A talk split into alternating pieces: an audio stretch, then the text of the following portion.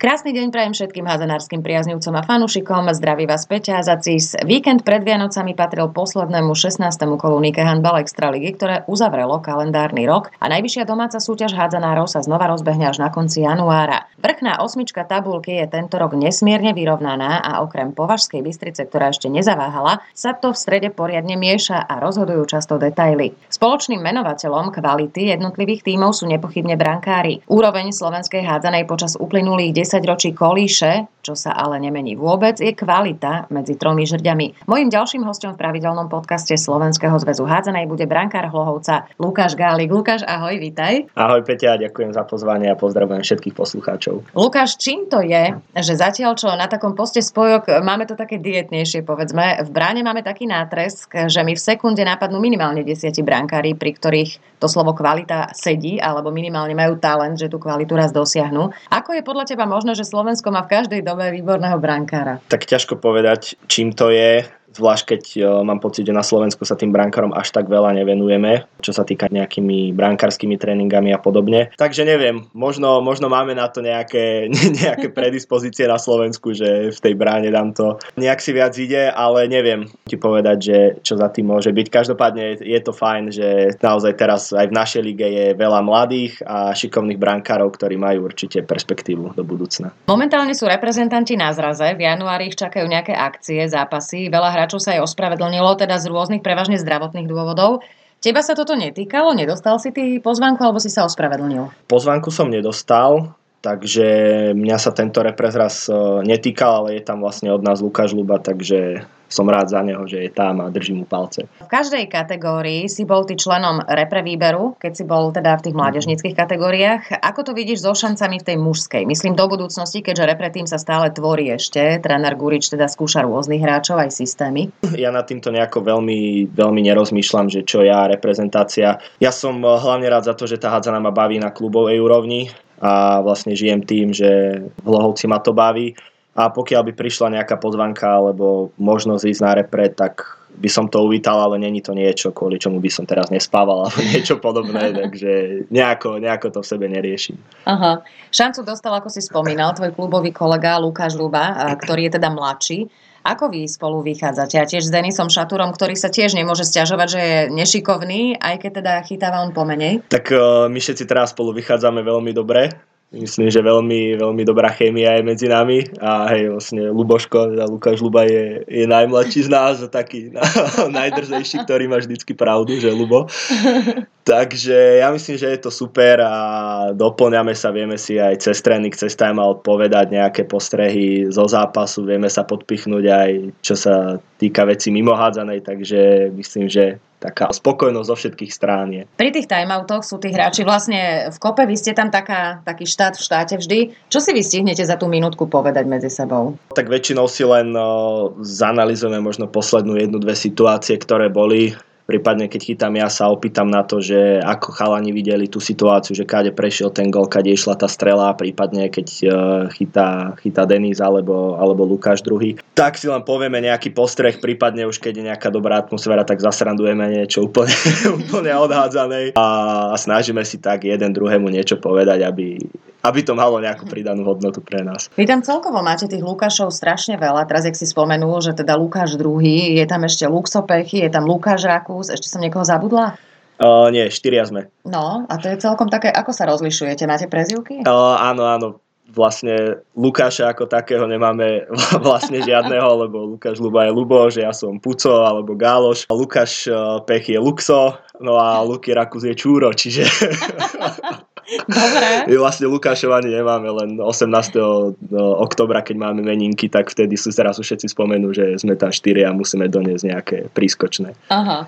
Vo väčšine tímov je do tej brány pretlak, ale chytať môžete vždy iba jeden. Ako možno riešiť situáciu, keď sa, dajme tomu, mladý brankár do tej brány veľmi nedostane? E, dajme tomu, že už je vo veku, že je len v mužoch, že nemôže si zachytať teda v doraste ešte mm-hmm. spätne. Je jeho jedinou možnosťou odísť? Ty si takto odišiel práve do Hlohovca z Bratislavského EŠKP bol vtedy možno práve toto dôvod, že vás tam bolo veľa? Pokiaľ brankár už je v takom veku, že nemôže chytať za, za dorast, ale iba za mužov a nemá družstvo nejaké, nejaký B-manšaft, ako teraz napríklad vytvorila Povaska, tak väčšinou je možnosť buď teda hostovanie niekde, alebo odchod z klubu. Ja som to ešte, keď som bol mladší, riešil tiež hostovačkou v prvej lige.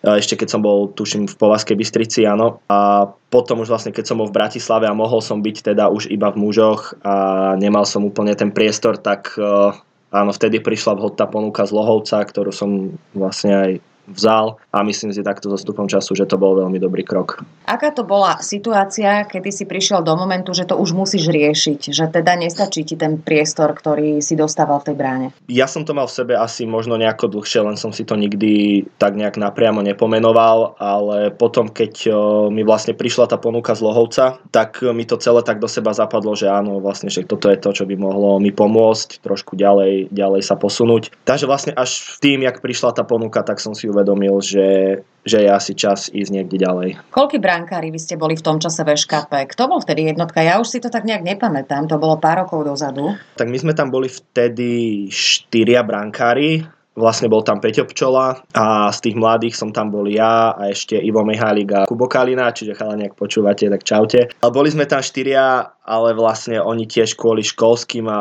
tuším, že nejakým pracovným povinnostiam e, prestali hrávať, prípadne už hrávali iba za akadémiu Bratislavsku a vlastne v tom čase aj mne prišla tá ponuka z Lohovca, čiže tam sme tuším zo sezóny na sezónu traja brankári odišli. Ako reaguje v takýchto situáciách klub? Je to asi ad hoc, že nie každý zareaguje rovnako podľa tej svojej situácie, ktorú práve, práve má. Ako reagovalo vedenie EŠKP? Pochopili tvoju situáciu? Lebo samozrejme aj ten druhý brankár by mal byť kvalitný Čiže vedenie si nemôže nechať len, čo ja viem, jednotku a dať k nemu dorastenca a ostatných nechať e, odísť. Teda môže, ale môže sa im to vypomstiť potom neskôr. Nepamätám si úplne presne, že ako to bolo, ale nebolo tam nič zo strany vedenia SKP, že by mi v tom nejako bránili alebo sa ma snažili presvedčiť. Podľa mňa vnímali tú situáciu, že nechytávam pravidelne a že by som teda pokiaľ sám chcem mal chytávať viac, takže bez problémov mi umožnili odísť, takže tam nebol, myslím si, najmenší problém. Aký bol tvoj príchod do Hlohovca, do mesta s hádzanárskou tradíciou, ktoré zažilo niekoľkoročnú eufóriu tam. To boli tie roky, keď hrávali vo finále, hrávali sa európske poháre. Neskôr teda muselo budovať káder od znova. V súčasnosti ho tvoria práve odchovanci. A aká bola tá situácia v Lohovci v čase tvojho príchodu? Keď ja som prišiel v kedy 2018, to bolo už ale v prebiehajúcej sezóne, to viem, že ja som tuším v septembri alebo v oktobri prišiel do Hlohovca a presne ako si povedala, vtedy to bolo obdobie, kedy ten Hlohovec bol na takom prerode, že skončila tá veľká generácia okolo, okolo Luba Ďuriša, Maja Žernoviča a podobne. Títo všetci hráči poodchádzali a začali dostávať priestor mladí. Vtedy som tam vlastne prišiel aj ja. A ako mne sa tam páčilo od začiatku, bolo to samozrejme niečo nové. Po troch rokoch som zmenil prostredie, takže nové mesto, noví ľudia a bolo to, bolo to veľmi fajn. Bol som za to rád a videl som, že to tam má perspektívu, no len trebalo, trebalo pracovať jednak hádzanársky, druhák ten klub sa musel nejakým spôsobom stabilizovať, ale to sa všetko podarilo, takže super. Uh-huh. Sú tam zlatí tí ľudia naozaj, oni tak zoberú každého medzi seba, vážia si, keď niekto sa venuje tej hádzanej, že môžeme teda potvrdiť. S kým si sa ty v tom čase v bráne striedal? Majo Žernovič už tam nebol? Nie, nebol tam, nebol tam ani Žerko, ani Mišo Konečný. Ja som vtedy začínal, tuším, e, s Jimmym, teda s Denisom Šaturom. Bol tam ešte aj Koso, Mišo Kosák, mm-hmm. ale ten e, ten potom išiel, išiel do chytať, a tuším, do Modry, alebo išiel, išiel chytať niekde inde. Čiže bol som tam ja a Jimmy a vlastne potom o sezónu na to, tuším, prišiel už aj, už aj Lukáš Luba do mužov a už sme tam tuším odtedy vlastne to ťaháme,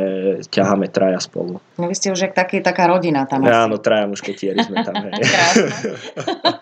byť jednotkou v tých mládežnických kategóriách a potom musí čakať na svoju šancu, musí byť veľmi náročné. Rolu tu zohráva samozrejme veľa faktorov, od času po fungovanie v tom týme, trénera a tak ďalej. Čo je na tomto období toho prechodu také najťažšie? Tak z pohľadu brankára si myslím, že najťažšie je to, že tá hra je rýchlejšia, tí hráči v mužskej kategórii sú častokrát uh, veľmi skúsení. Boli tam niektorí takí, ktorí hrávali hádzanú skôr, jak uh, ja som vôbec vedel, že hádzana existuje. Takže už to nebolo také jednoduché chytať strely od takýchto hráčov, ako to bolo v doraste takisto tá intenzita strely a taká tá hádzanárska inteligencia v tej mužskej hádzanej je úplne inde ako v doraste, takže keď už sa aj mladý brankár dostal na ihrisko do mužského zápasu, tak to bolo veľmi ťažké, ako jasne vedeli mu tí starší poradiť, ale taká tá osobná skúsenosť bola prvotná pre toho mladého brankára. Je to beh na dlhú trať, tí brankári hovorí sa, že zrejú ako víno, čiže musí do toho každý, každý dozrieť a je úplne normálne, že od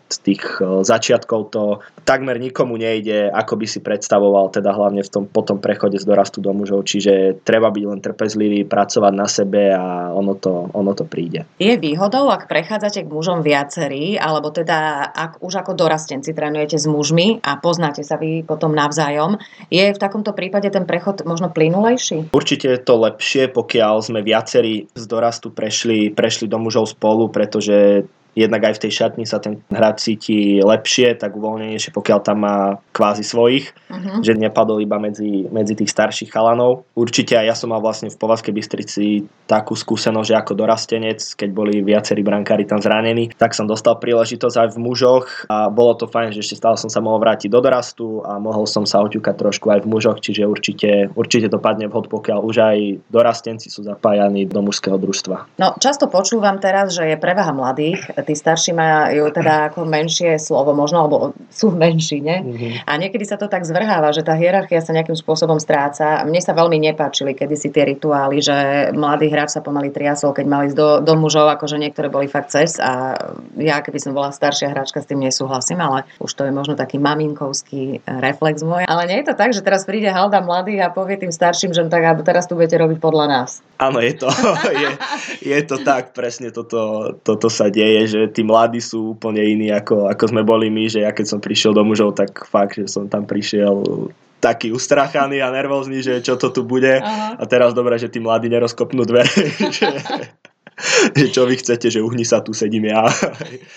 Takže áno, sú tí mladí teraz takí viac drzí, ale zase pokiaľ to vedia preniesť aj na ihrisko, že nie sú drzí a frajeri len v šatni, ale vedia to ukázať aj na ihrisku, tak e, má to niečo do seba. Naučíme sa, naučíme sa fungovať aj takto. Ako sa tá hierarchia vytvorí potom. Aká je tá súčasná situácia v Hlohovci? Ste spokojní, že prezimujete na šiestej pozícii? Už ste teda mali nakročené vyššie? Tak myslím si, že tá spokojnosť tam veľmi nie je lebo všetci sme si vedomi, že máme na viac vzhľadom na to, že ako sme boli postavení minulý rok. Veľa zápasov nám ušlo 1-2 góly, po fakt nejakých blbých chybách sme od tie zápasy prišli, takže tá spokojnosť tam nie je, ale myslím si, že všetci sme si vedomi toho, že máme naviac a veríme tomu, že po novom roku to rozbalíme trošku, trošku lepšie a poučíme sa hlavne z tých chyb, ktoré sme robili túto časť sezóny a v tej druhej časti ukážeme, že máme rozhodne naviac. To domáce prostredie, teda okrem Prešova a Považskej, oni sú dosť mhm. suverénni, Považská ešte aj Prešov dala v treťom kole, tuším. Funguje u vás neuveriteľne taký, taký ste úplne iný tam. Už e, súperi sú nervózni, keď majú ísť do hlovca. Čím to je? E, musí to byť psychika, nastavenie, to je jasné, ale prezradí, že je to tajomstvo záhadnej haly na zabraní? Čo to tam e, sa vznáša, že tí súperi tam nevedia hrať? Ja neviem, neviem, že čím to je že väčšina superov možno teraz musí obchádzať, obchádzať lovec z druhej strany, lebo máme zavretý most, tak sú zavarení, sú zavarení z autobusu, keď tam musia sedieť dlhšie. Takže neviem, neviem, čím to je. Ja keď som ešte nehrával v Lohovci, tak mne sa v Lohovskej hale vždycky hralo dobre. Neviem, to možno musia povedať superi, že čo im príde teraz také ťažké, že prečo sa im v Lohovci zle hrá. A tak my sme tam vlastne každý deň na tréningu, sme zvyknutí na tú halu, tých ľudí máme, máme svojich, ktorí prídu vždycky na ten zápas, pozbudzujú, je ich tam cítiť, takže si myslím, že to nám dodáva také sebavedomie a možno tým, že máme ten káder taký mladší, tak práve tí mladší chalani si viacej veria v tom domácom prostredí a potom možno na úkor toho trošku slabšie to trošku pokulháva, by som povedal, na tých mhm. vonkajších zápasoch. Takže možno je to aj tým, že tí chalani mladí sú, sú takí uvoľnenejší, keď hrajú doma a to nám ako celému týmu pomáha tie zápasy vyhrávať. Ty si tu nadhodil ten most to by jeden neveril, čo skomplikuje jeden most v Hlohovci. Ale teraz vážne, my keď sme mali ísť do Topolčian, chystať halu a tak ďalej na repre, obchádzka šeliaká, hovorím, to, to, to fakt by vám v živote nenapadlo, že čo to spraví jeden most, ktorý je tam teraz rozdelil vlastne celé mesto. Vy, ste, vy to takto cítite, že ste aj rozdelení? Ako sa tí chalani z tej opačnej strany dostanú na tréningy? Väčšina chalanov prichádza priamo z Lohovca, čiže problém nemajú, ale potom je tu taká malá skupinka okolo Luxa Pechyho a Lukio Rakusa, čiže vlastne oni dvaja, Jimmy Šatúra, Marcel, Marcel Baran chodia vlastne od Trnavy z toho smeru. Takže riešia to väčšinou tak, že auto nechajú na jednej strane mosta a potom na kolobežkách prebehnú, prebehnú po hrádzi a prídu, prídu do haly z druhej strany, čo je nejakože fajn. Asi trošku sa rozhýbu, ale boli už niekedy fakt, že bol vonku lejak, že lepšie bolo ísť asi na poďke ako pešo po tých uliciach, no a museli ísť po tréningu večer o nejakej 8 v daždi Ježiš. na kolobežkách až, až k autu, takže rozhodne všetci čakáme na to, že už ten most sa otvorí a uľahčí to život celému lohovcu, nielen hadzanárom. To, toto bola výzva naozaj, lebo už sa čaká, už tam aj niekoľko termínov padlo, ale teda sa to, sa to samozrejme naťahuje nejakým spôsobom. Nie je to jednoduché taký most urobiť, aby bol teda aj, aj stabilný. Hlohovec má zároveň e, jednu z najsilnejších tých fanúšikovských základní. Lohovskí fanúšikovia vedia zmobilizovať aj tie ostatné fankluby, sú takí akční dosť, aj na sociálnych sieťach som si všimla, napríklad na tie reprezentačné zápasy, že oni tam potom idú ako jedna skupina, vytvoria bohovskú atmosféru aj s tými inými fanklubmi, že je to také pekné. Čím ste si vy získali ich priazeň? Lebo tá trvá veľmi dlho a neutíchala ani v tom čase, keď tam nastal ten prerod, že teda totálne sa obnovil tým, odišli tie hviezdy a začali hrať mladí chalani. Tak môže to byť asi tým, že to mesto je malé tam e, každý každého pozná a tí ľudia ako hrá sa tam aj futbal v nejakej, v nejakej nižšej súťaži, ale ináč tí ľudia nemajú nejaké, povedal by som, také kultúrne vyžitie alebo športové vyžitie iné ako hádzanú. Takže samozrejme my sme veľmi radi, že oni si vždycky nájdu cestu do haly vo veľmi veľkom počte, je ich počuť, je ich cítiť a pomáhajú nám tých domácich zápasoch a možno tak, jak sme sa bavili pred chvíľkom, aj to je jeden z tých aspektov, prečo my dokážeme tie domáce zápasy otáčať vo svoj prospech. Takže hovorím, tá fanušikovská základňa je tam veľmi dobrá. Ľudia majú tú hádzanú radi. Sú tam samozrejme obdobia, kedy chodili menej, bola tam korona, kedy sa nechodilo vôbec, ale teraz už postupne si nachádzajú cestu do haly a je to viacej, viacej medializované aj vo firmách, hádza na tie zápasy, takže je to cítiť, že tí ľudia chodia. Čo hovoríš na to, že po dlhom čase bude hrať aj reprezentácia, teda po, v novom roku v Hlohovci, aká to bude udalosť pre toto mesto? Po dlhom čase tam bude reprezentačný zápas a myslím si, že tí ľudia si stále pamätajú tie veľké zápasy, ktoré či už reprezentácia alebo Hlohovec tej najväčšej ére hrával a nebojím sa nejako toho, že by že by sa tá hala nezaplnila. Hlohovec má aj celkom dobrú polohu, že mhm. vlastne z každého toho hadzanárskeho mesta, z tej hadzanárskej bašty je to kúsok, keď obídete teda most, tak uh, ste za chvíľku v Lohovci, takže myslím, že aj tie fankluby sa tam spoja a myslím, že sa nemusíme ani baviť o tom, že tá atmosféra v Hlohovci na repre zápase bude, bude super. Ako funguje tá komunikácia medzi vami hráčmi a fanúšikmi? Hlohovec teda spomínal si, nie je veľké mesto, všetci sa poznajú. Stáva sa ti bežne, že ťa niekto na ulici osloví a pýta sa, dajme tomu na posledný zápas alebo niečo podobné? Stalo sa to párkrát, ale není to niečo niečo nejaké pravidelné, že by sa nám tam hádzali pod nohy ľudia, že, a, že vy ste hádzanári.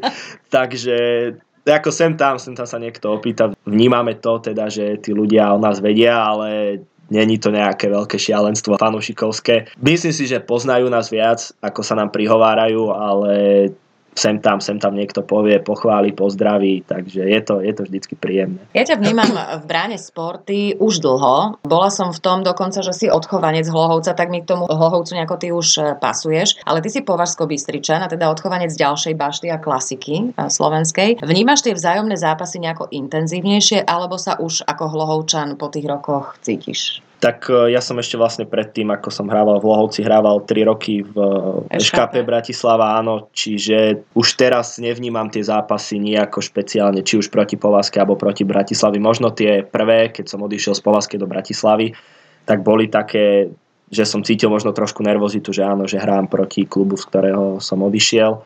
Takisto možno tie prvé zápasy, keď som prišiel do Lohovca, tak proti Bratislave boli uh-huh. také nejaké špeciálnejšie, ale teraz už po tých rokoch to vôbec nevnímam. Je to zápas ako každý iný. Možno niekde vzadu v hlave mám, že áno, je to Povazka, áno, je to Bratislava, ale neprežívam to nejako špeciálne oproti ostatným zápasom. Ty si sa nechcel vrátiť v určitých obdobiach späť možno do Považskej? Čo hovoríš na tú ich spanilú jazdu? Tento rok je to paráda, vrátane pohára ešte aj? Nerozmýšľal som nejako nad tým, že, že vrátiť sa, ale celkovo som nerozmýšľal nejako o iných alternatívach, ako bol Hlohovec, ale to isté bolo aj keď som bol v Bratislave, že som nerozmýšľal o iných alternatívach, kým tá ponuka z Lohovca neprišla, takže toto v súčasnosti nejako neriešim a samozrejme, že vnímam na diálku, držím palce chalanom, hlavne teda v pohároch, e, ako idú teraz ďalej. Je to super, že robia, robia takúto reklamu hádzané na Slovensku a keď aj my sme mali nejaké voľno a oni hrali zápasy, tak som sa bol pozrieť a bolo to cítiť, že tá povázka tak hádzanársky ožila a viacej, ako vždycky tam chodilo veľa ľudí, ale teraz to bolo cítiť, že čo si je trošku ináč, že vrátil sa aj e, Lubo Ďuriš do povázkej, takisto Laco po zranení je na naspäť v bráne, takže je to cítiť, že tá povazka má veľmi vysokú kvalitu a cítia to takisto aj tí ľudia o tú hádzanú v povazke je veľký záujem. Mne sa páči aj ten štýl, aký oni majú zabudovávania tých mladých do týmu, lebo, lebo naozaj tá ďalšia generácia už dostáva veľmi veľa priestoru. Tým pádom ten káder je široký, môžu si dovoliť potom všeličo skúšať. Dokonca už, už Ďurana a Roman, takíto mladí chalani ešte dorastenci, ich tam niekedy Vašek vyťahne, že aj oni dostanú príležitosť, že im to tak časuje. Tam ten prechod určite nie je ťažký do mužov potom. Ťažko povedať tieto mená, čo si na konci povedala, ja vôbec neregistrujem z Povazkej, čiže to museli byť chalani, ktorí boli fakt, že mladí, keď ja som odchádzal. Teda nie, že by som mal 100 rokov, ale už nejaký rozdiel medzi nami asi je, ale áno, oni ten systém majú dobre známy, že pracujú s tými mladými chalami, s odchovancami a postupne tí chalani dostávajú šancu, majú podľa mňa vytvorené dobré podmienky, aspoň podľa toho, čo, čo predvádzajú na ihrisku, takže to je asi dôkaz toho, že taká systematická robota sa vypláca po takom dlhom čase, takže je to podľa mňa dobré pre tých chalanov, že majú takúto možnosť a sú súčasťou takéhoto systému. Ty máš 26 rokov, si tiež jedným z tých, ktorí si ešte s trénermi Dudašom a Mažarom zahrali, lebo zo pár chalanov to stihlo, ale už vás nie je veľa. Áno, so samom Mažarom sme hrávali spolu v Bratislave, tam sme boli tuším jednu alebo dve sezóny spolu. A v tom čase sme hrali asi aj proti Dudimu, ktorý bol vtedy v Šali, tuším, bol vtedy v Šali, čiže mm. áno, hrávali sme aj spolu, aj proti sebe a vlastne teraz, a vlastne ešte minulú sezónu sme hrali spolu aj e, v Lohovci, že teda Dudy bol ešte, bol ešte ako hráč, predtým bol ešte samo ako hráč, takže áno, stretli sme sa aj na ihrisku a vlastne teraz sme v pozícii, že hráč a tréneri. Aký tréner je Dudy a aký je Samo? Lebo ako hráči mali úplne iné funkcie, samozrejme, ktoré vyplývali z tých postov a z tých úloh, ktoré, ktoré mali na starosti. Aká je to dvojica? Tak ja si myslím, že oni dvaja sa veľmi dobre doplňajú a presne ako si povedala, že na ihrisku mali rozdielne úlohy, tak uh, takisto mi to príde aj teraz, keď sú tréneri, že Dudy je viacej taký ten burlivák, taký, čo by nás tam roztrhal na ihrisku, že keď robíme obranu, tak on sa tam postaví do obrany a trafi každého, kto ide okolo neho. A naopak samo je skôr taký kľudný, taký, že snaží sa hlavne do útoku rozprávať, Dudy je ten, ten obranca a snaží sa to s takým kľudom poňať, povedať nám to možno trošku ináč ako, ako Dudy, takže keď sa to celé pospája, tak dostaneme podľa mňa kvalitné informácie a rady z tejto dvojice, takže vnímame to dobre, že sú tam spolu a že sú tam dvaja. Väčšina slovenských klubov nie je profesionálnych. Čím sa ty živíš? Ako dokážete možno tú prácu sklbiť s hádzanou? Lebo škola sa dá, hej, to ešte sa nejako dá, ale nie každý má prácu, v ktorej tolerujú ten šport, alebo teda nejaké mimo aktivity. Mm. Máš dobrého šéfa, on to chápe? Tak v tomto u nás v Lohovci tým, že vlastne máme tak, jak si povedala, mladý tým, tak veľa chalanov je na škole, čo uľahčuje tú situáciu, že robia si vysokú a popri tom hrávajú, uh-huh. čiže času majú pomerne dosť. A my zvyšní, čo sme teda vlastne po školách, tak uh, áno, máme práce a u mňa je to v pohode. Ja som väčšinu času vlastne na home office, uh-huh. čiže viem to sklbiť bez problémov s tým hadzanárským životom a vnímam to hlavne po tej korone ako takú dobrú istotu, že človek není závislý len od, od športu a od príjmu zo športu, ale dokáže to sklbiť aj e, vlastne so skúsenosťami z toho, povedal by som, reálneho alebo pracovného života.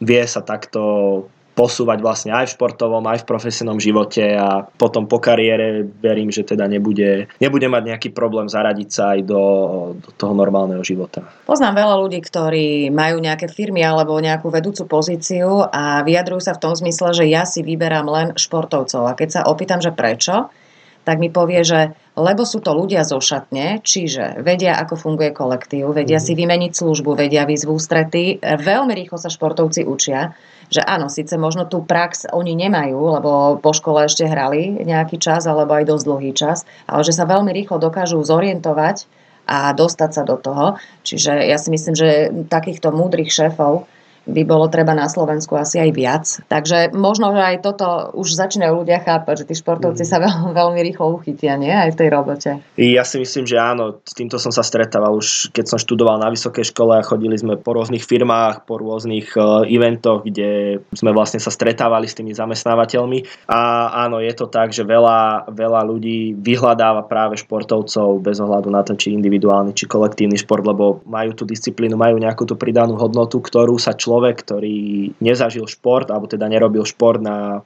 nejakej vyššej úrovni, aspoň teda trošku vyššej úrovni, tak tieto schopnosti nemá, takže určite nám to dáva nejakú, povedal by som takú konkurenčnú výhodu na tom trhu práce, ale není toto jediné. Jasné, že teraz nikto sa nepôjde zblázniť, pretože niekto bol super športovec, tak určite bude, bude aj dobrý v nejakej práci. Takže určite treba si niečo z toho športu preniesť aj do profesionálneho života, alebo teda profesijného, ale zase treba sa tam aj veľa vecí nových naučiť. Čo sa naučíme, to zase si povedzme rovno, že postupom času sa to naučíme. My sme spomínali, že v Hlohovci tvorí grot týmu partia mladých hráčov, prevažne teda odchovancov, že ich je už väčšina, že teda tá hierarchia sa tam trošička ako nejakým spôsobom mení, no ale niekto musí mať to hlavné slovo v šatni, že teda kto to ukočíruje už keď je toho moc.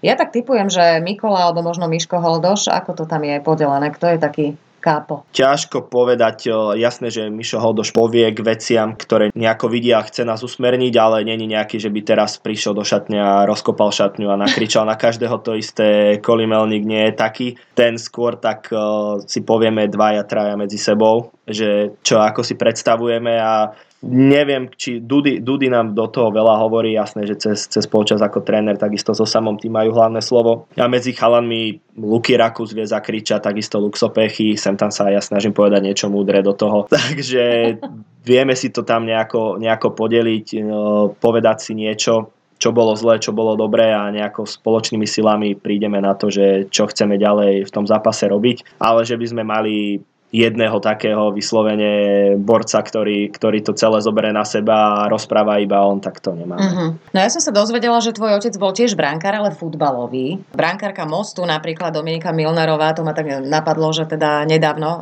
hrali Mostečanky v Michalovciach. Ona bola ako dieťa hokejová, zase brankárka, keďže v Ústi neboli veľmi tie podmienky pre ženský hokej tak oni vyložene hľadali šport, ktorý má brankára a tak sa vlastne dostala do hádzanárskej brány jedna vynikajúca brankárka, má taký svojský štýl.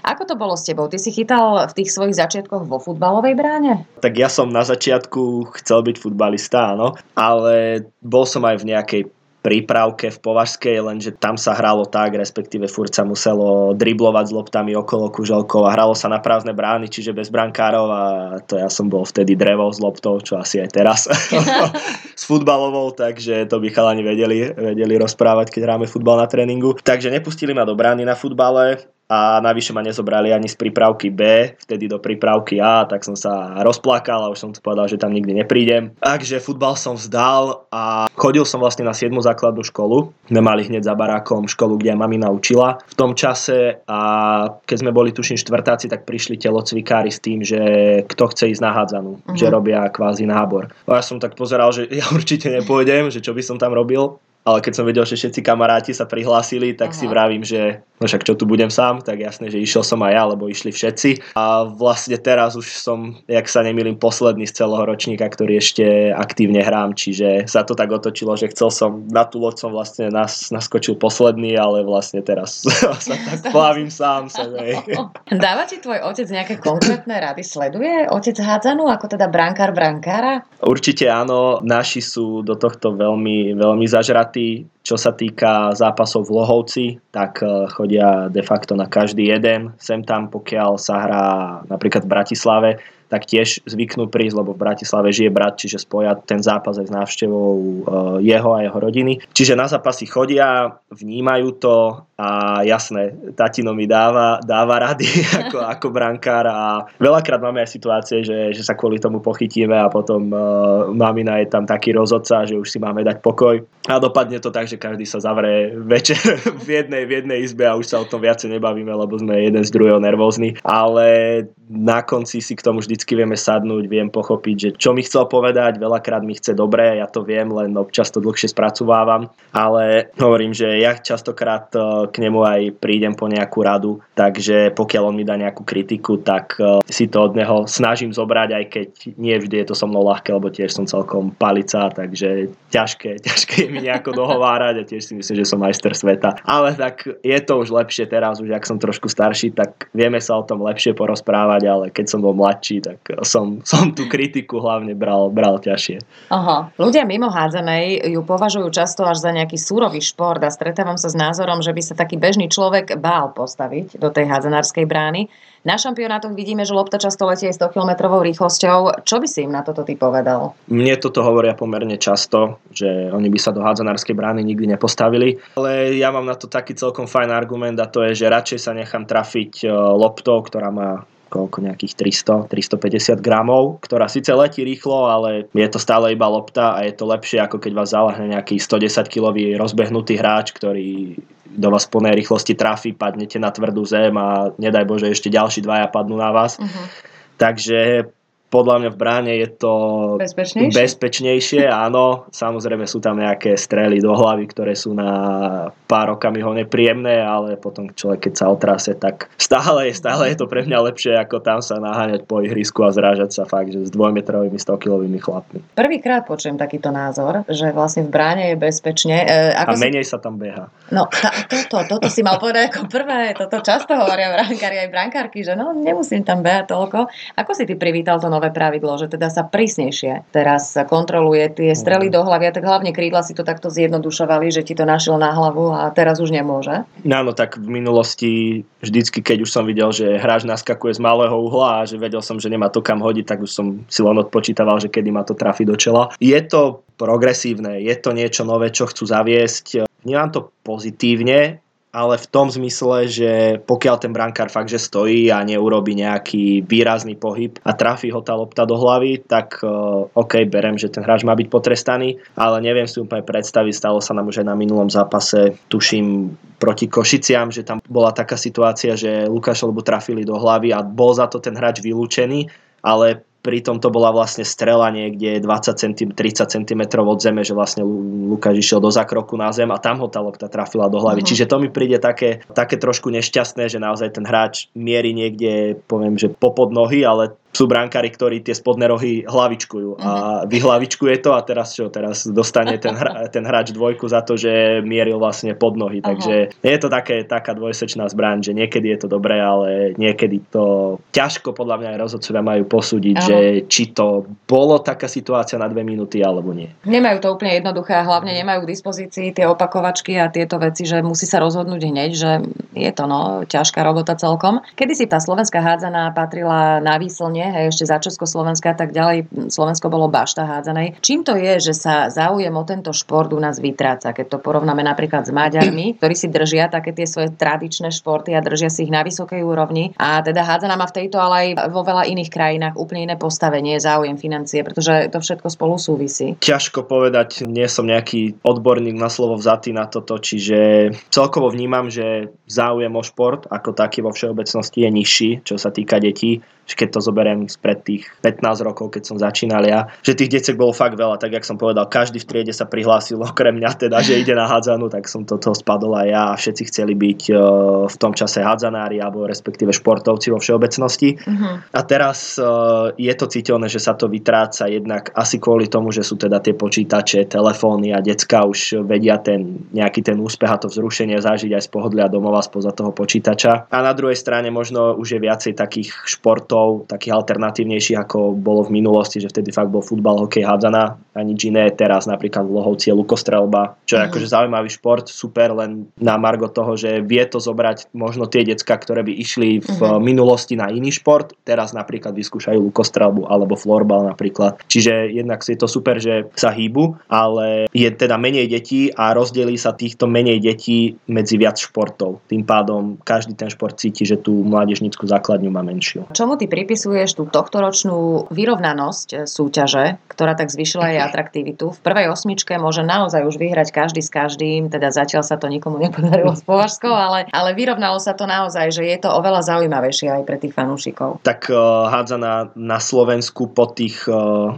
po tých kvalitných rokoch, ktoré boli v minulosti, mala taký útlm, že teda veľa tých kvalitných hráčov odišlo do zahraničia, prípadne už mali ďaleko po 30 tak ukončili kariéru a ostalo to na v tom čase na nás mladých. Len ako ten čas išiel, prešli možno 4, 5, 6 sezón. Tí hráči dospeli, už to nie sú 19-roční dorastenci, majú chalanie okolo 25 rokov a to už je taký dobrý hadzanársky vek a naučili sa tú hadzanú hrať, čo určite prispelo k tomu, že tá liga je vyrovnanejšia. Teda už to není len také, že tam hrá veľa fakt, že tínedžerov by som povedal, hrajú to už fakt, že dospelí, dospelí chlapi v tom najlepšom hadzanárskom veku, plus niekde sa tam primieša nejaká tá skúsenosť podobe nejakého staršieho hráča. Takže si myslím, že toto je hlavný fakt toho, prečo tá liga je vyrovnanejšia, stúpa každým rokom na kvalite a myslím si, že aj do najbližších rokov má perspektívu byť ešte kvalitnejšia. Aké boli ciele Hlohovca pred touto sezónou a s čím vy budete spokojní? Tá prvá štvorka je stále ešte reálna, ešte zostáva veľa času. Podľa mňa sme si nedávali nejaké, nejaké extra cieľa, že sme si napísali na tabulu, že toto je náš cieľ a ideme, ideme celú sezónu za tým. Tak ako minulý rok sme skončili štvrtý a vlastne mali sme, nie že smolu a tam už ne, nedostaneme ľahkého supera, ale dostali sme Povazku Bystricu, ktorá vlastne okrem toho posledného zápasu u nich, čo sme na sedmičky až prehrali, tak bola si myslím dosť suverénna. V tom súboji o tretie miesto, ale bolo to, bolo to fajn pre Hlohovec pekný úspech po dlhom čase, taký väčší, takže myslím si, že aj tento rok sme minimálne chceli, aj chcel, chceme ísť na to štvrté miesto. Len hovorím, tá prvá časť sezóny sa nám nevydarila úplne dobre, ale stále verím, že vieme si k tomu celá kabina sadnúť, povedať si, čo bolo zlé a po novom roku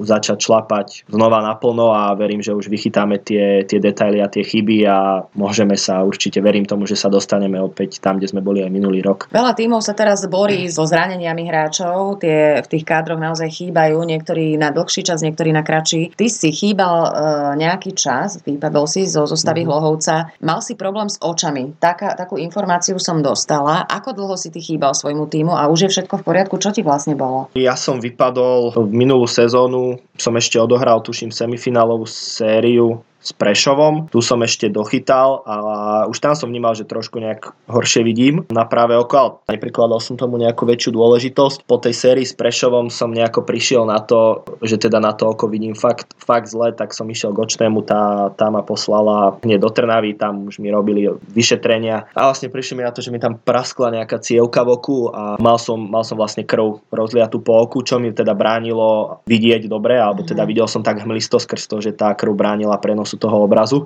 Trvalo to, to bolo niekedy na konci mája, na prelome júna, čiže vlastne od júna som už nehral. Behal som po doktoroch s tým na všetky možné vyšetrenia, našťastie všetko negatívne, takže vlastne musel som len čakať na to, kedy tá krv sa vstrebe z toho oka, aby sa ten zrak vyčistil, čo už sa našťastie podarilo. Takže je to fajn a vlastne vynechal som uh, práve tú sériu s Povazkou Bystricou, čo ma fakt som bol z toho smutný vlastne, lebo tie zápasy som sledoval iba, iba ako divák, tuším na posledný zápas som išiel ako realizátor realizačný tým na lavičku, tak aspoň také nejaké zadozučinenie, ale strašne som si prijal byť vlastne na ihrisku s chalanmi, lebo bolo to vlastne aj pre mňa prvýkrát, čo som bol v týchto medailových zápasoch a zrovna proti Považskej Bystrici, vlastne proti domácemu klubu, takže bol som z toho taký smutný, ale proste je to šport. Zistil som aspoň, že teda zdravie je len jedno a musím si ho dať dokopy, ja chcem mm. aj do budúcna hrať. Takže snažil som sa z toho obdobia zobrať si čo najviac a verím, že už tieto veci mám za sebou a prakticky od, od novej sezóny už fungujem normálne normálne s chalanmi, trénujem, všetko je už v pohode, takže verím, že už to tak bude pokračovať. Veríme všetci, lebo to nie je sranda oko. A ktorý súper hlohovčanom najviac nesedí? Nemyslím teraz, z ktorého máte vy rešpekt, ale ktorý tu na vás jednoducho vie? Ťažko povedať, že vybrať iba jedného supera, lebo ja mám pocit, že my keď sa zle vyspíme, tak máme problém eh, aj s prípravkou.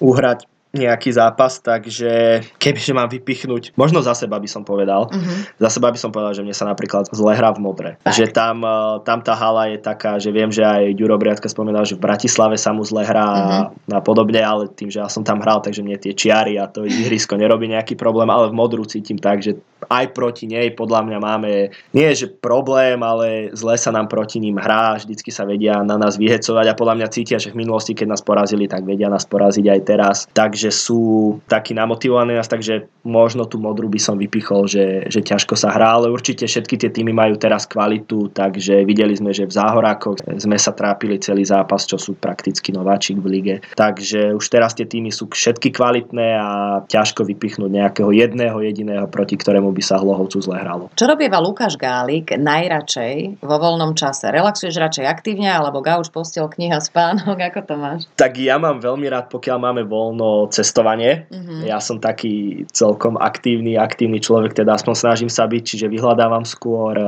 aktívnu regeneráciu, takisto knihy rád čítam a samozrejme, že mám aj dní, kedy by som najradšej a kedy aj vlastne celý deň preležím alebo prespím, hlavne teda keď po dlhom čase prídem domov do Povazkej, tak uh, to tak vnímam na sebe, že vtedy ten stres zo mňa opadne. A je to po dlhom čase také obdobie, že chladnička sa naplní sama, že nemusím, nemusím nič kupovať, obec sa sám navarí a nemusím nič preto urobiť. A vtedy cítim, že ma tak vypne a viem aj dva razy si ísť cez deň pospať, potom v noci potiahnem 10 hodín, takže určite aj takýto oddych, ale preferujem to cestovanie a takú aktívnu regeneráciu. Vy ste generácia, ktorá si už nevie predstaviť ten život bez technológií, internet, sociálne siete, tieto mm. videjka, somarinky všelijaké. Ako sa tieto veci podpisujú na fungovanie hádzanárskeho kolektívu? Hej? A zvlášť, keď tam teda prevláda tá mm. mladá generácia. Vy ste upetí každý na svoj mobil, alebo ste kolektív, ktorý dokáže komunikovať aj face to face? Tak dokážeme komunikovať stále normálne, zase nie sme nejaká stratená generácia, ktorá už by pozerala iba do telefónu telefónu. Jasné, že ten telefón každý má pri sebe, po tréningu si ho každý otvorí, ale vieme sa ešte stále normálne porozprávať, keď máme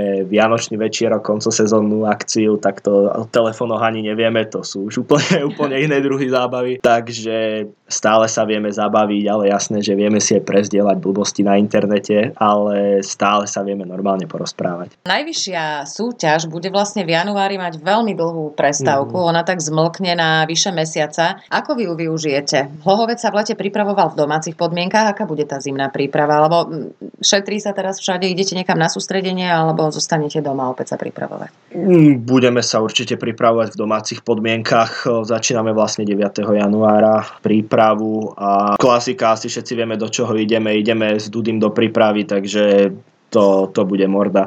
No, budeme behať, cvičiť, angličaky, brúšaky, panáčiky, všetko bude. Takže taká príprava, ako má byť, dobijeme baterky a asi vypotíme tých kaprov a šaláty, ktoré, ktoré budú teraz cez sviatky. Takže myslím si, že bude dosť času na to si oddychnúť, trošku vypustiť tú hádzanú, z hlavy byť s rodinami doma, lebo teda veľa chalanov teda hrávajú hlohovci, tak nie sú, nie sú priamo hlohovčania, takže budú asi po dlhšom čase doma. Oddychneme teraz a určite 9. januára v plnej palbe ideme do toho. Ono tá zimná príprava, keď sme rozprávali o tom, že je vyrovnaná strašne tá horná osmička, že naozaj rozhodujú často detaily a rozhodujú tie detaily niekde od 48. minúty zhruba, keď už teda je niečo našlapané a už sa začnú kopiť tie technické chyby práve z únavy, že možno, že niektorým tým týmom práve tá zimná príprava veľmi pomôže potom v tej, v tej jarnej časti, nie? Áno, hlavne už vždycky na konci zápasu je dosť dôležitý faktor tá kondičná pripravenosť, mm. s ktorou my nejaký extra problém nemáme, my skôr horíme možno na iných detailoch, ale určite tá zimná príprava je vždy vnímaná ako obdobie, kedy sa dobijú tie baterky, kedy sa naposiluje, nabehá sa a z toho sa potom ťaží v tej druhej časti sezóny. Samozrejme treba pracovať aj počas sezóny ako také, ale tá príprava je taká, taký odrazový mostík do toho, aby sme tú druhú časť sezóny, nie teda my, ale všetky týmy vo všeobecnosti zvládli a boli čo najlepšie pripravení. Luky, Vianoce sú obdobím splnených prianí. My tu nahrávame tesne pred sviatkami. Aký je tvoj nesplnený sen, ktorý by si si určite raz chcel splniť? Myslíš, že hádzanársky? Alebo... Aj, aj. Tak akože nesplnený sen, čo sa týka hádzanárskeho, tak uh, vždycky som bol taký, že, že Španielsko je super, akože aj čo sa týka cestovania, ale mm. že tam, že keby, že môžem ísť hrať, tak aj 8 ligu za mandarinky idem hrať. Tam by mi to nevadilo, čiže možno házenársky by som povedal takýto, že to Španielsko je taká, taká srdcovka pre mňa. Z normálneho života ťažko povedať. Neviem, ani nejaký cestovateľský sen by som nemal, nemal vypichnutý, ani, ani žiadny iný, čo by som chcel. Som, som rád za to, čo mám a snažím sa pracovať tak, aby, aby to do budúcna bolo lepšie a už uvidíme, uvidíme, ako to pôjde. Budem ti samozrejme veľmi držať palce, aby sa ti splnili všetky tieto sny a nech teda napreduješ, nech si oddychnete, hlavne všetci cez sviatky a nech je tá jarná časť po tej dlhej pauze ešte, ešte taká napínavejšia, by som povedala. Ďakujem krásne, že si si našiel čas. Ďakujem aj ja za pozvanie a všetkým prajem pekné sviatky.